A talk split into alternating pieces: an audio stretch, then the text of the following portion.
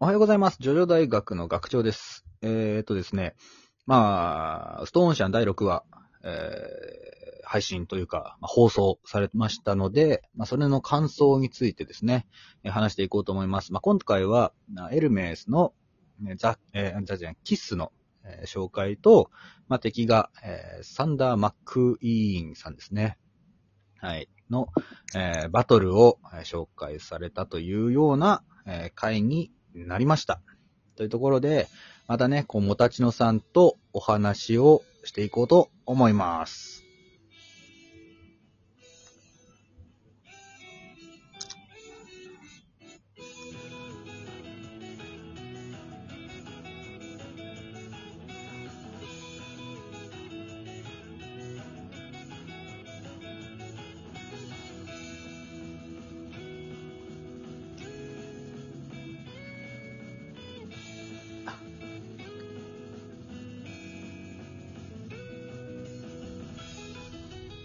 はい、もたちのさん。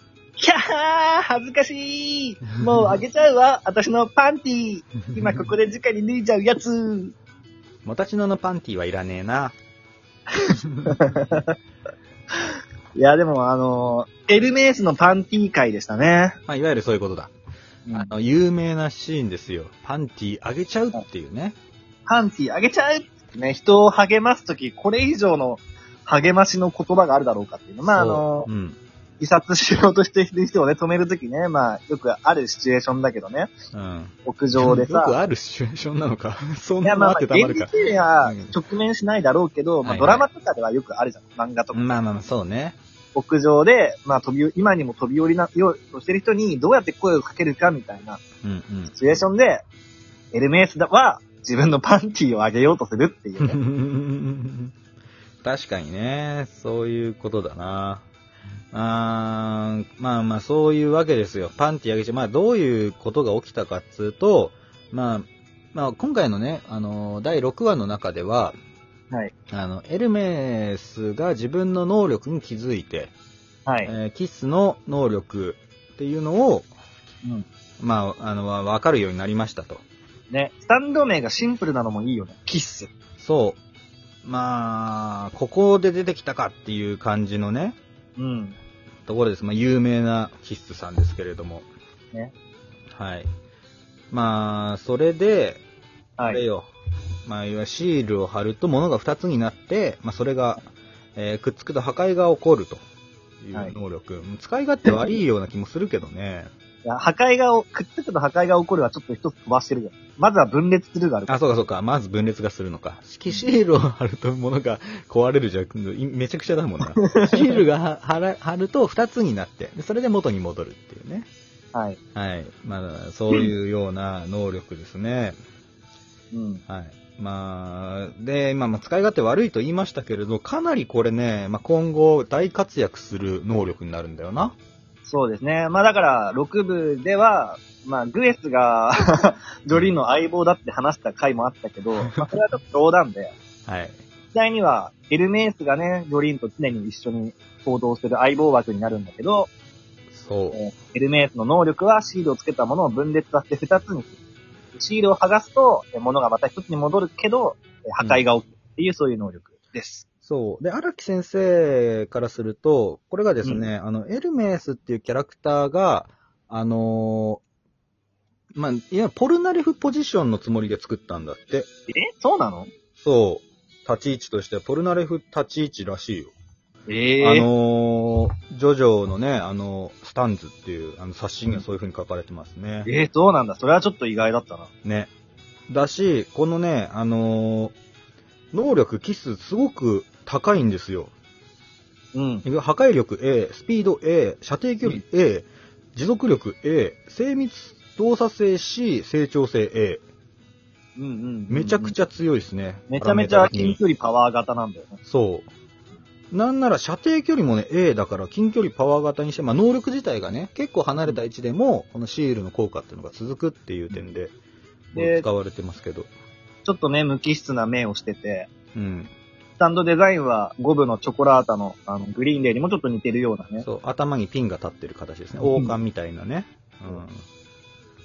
まあ素敵なんですよ、実際。はい。はい。まあっていうのと、まあ今回はハイウェイトゥーヘルっていうのが、えー敵キャラ、敵スタンド、サンダー・マックイイーンの、えー能力なんだけれども、うん。まあこれもね、あのー自殺願望が強い、あのー本体というか、本人の、まあ、能力ですね。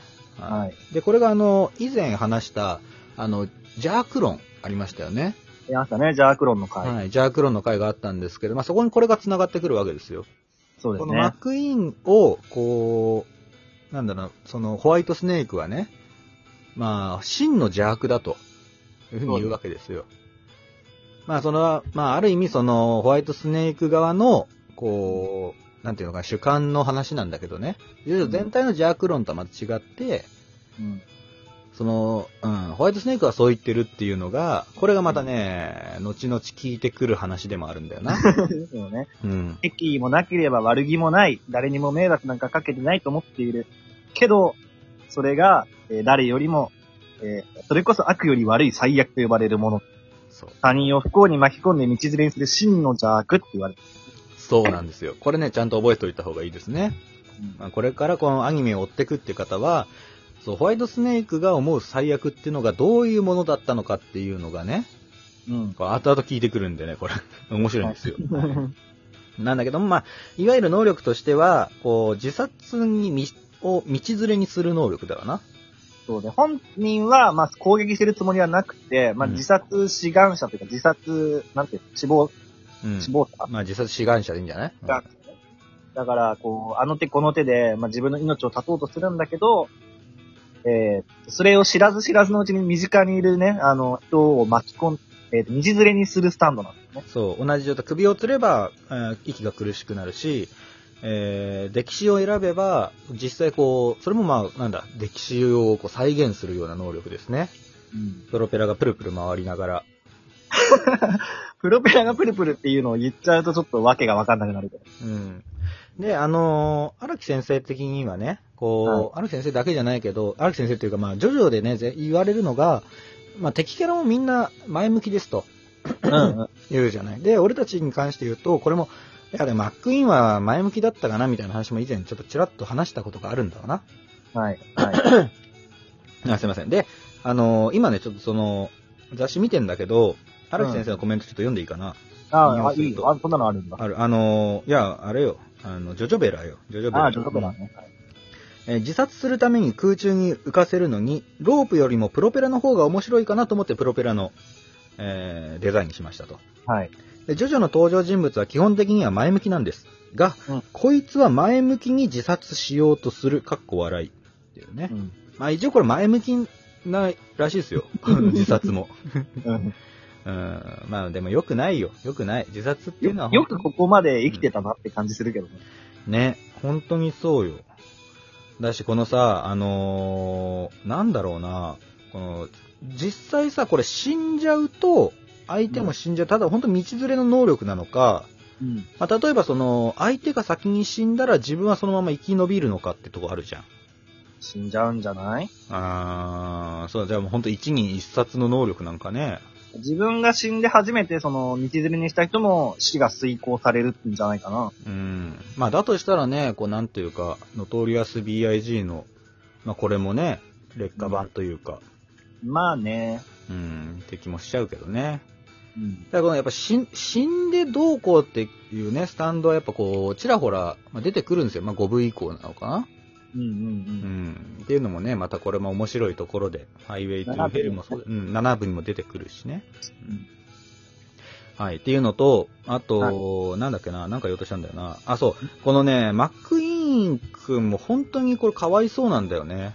まあね。うん。その、なんで、こいつ本当に運がないんだよね。暴発したんでしょ、銃が。掃除してる時に。そう。暴発して、うん。あの、ショットガンを窓の外にぶっ放しちゃうんだけど、うん。本来誰もいないはずの窓の外にぶっ放したら、ちょうどそのタイミングで飛び降り自殺があって、うん。自殺し、飛び降りてる女の人に、まあ、当たっちゃって、お前が撃ち殺したんだろっていう風になっちゃう。そうなんだよね。いや、これは、まあ、本当に、まあ、宝くじの逆なんていうのもありますけれど、かわいそうだよね。どう、はい。そんなのあるかっていう、か弁護士無能すぎだろって思っちゃうけどね。まあでもこういうなんか奇跡的なのってさ、うん。昔はさ、なんかアンビリーバボーとかの番組とかでさ、よくうんうん。取り上げられてなかった、なんか、あったし、これも実際にあった事件だよねなのかな。なん気がそうだったよね。いやー、ほんとよ。あのね、うん、何を？あと？あと、特筆しておきたいのがね、やっぱりね、まあまた最初の話に戻るけど、エルメースのマックイーンを止める時のセリフ？はいはい。これちょっとね、あの元気出るから、みんなに知っておいてほしい。あ、ぜひ紹介してください。人はみんな明日は月曜日ってのは嫌なものなんだ。でも必ず楽しい土曜日がやってくるって思って生きている。いつも月曜ってわけじゃないのよ。っていう。うん。これいいよね。まあ、山悩めはない的なね、話な、ニュアンスなんでしょうけれど。月曜日嫌だなーって思うけどね。土曜日やったぜっていうのね、もうその繰り返しですからね、私たちの人生はねそう。いうことよ。まあ、今日もね、えー土曜日なわけですけれども。はい、嬉しいぜやったよ。やっと来た。でもね、土曜日になったらまた月曜日が来るっていう不安もね、同時に来るわけで。ほんとそれ。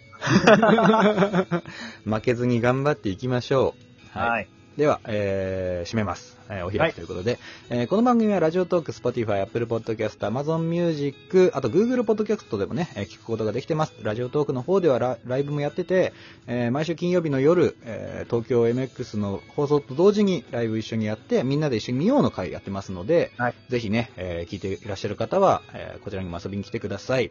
はいで、えっ、と、お便り、えーと、ラジオトークのお便り機能と、あと、ツイッターのマシュマロの方からですね、えーいろいろ感想やら、えー質問やらいっぱい送れますので、何でも結構です。また送ってきてください。はい。あと、YouTube で、うん、えー実況、ゲーム実況もやってますので、ぜひ見てください。遊びに来てください。ではまた、明日お会いしましょう。アリーベ・デルチ。さよならだー